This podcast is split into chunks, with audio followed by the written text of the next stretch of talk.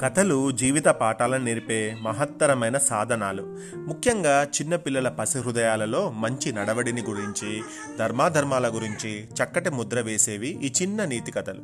పిల్లలకు కథలంటే ఎంతో ఇష్టం. కథలు వింటూ ఊహాలోకంలో విహరిస్తారు. కథలో అంతర్గతంగా నీతి దాగి ఉంటుంది. విన్న కథనే ఎంతో ఆసక్తితో వినటం వలన అందులోని నీతి వారి మనస్సును హత్తుకుపోయే అవకాశం ఎక్కువే.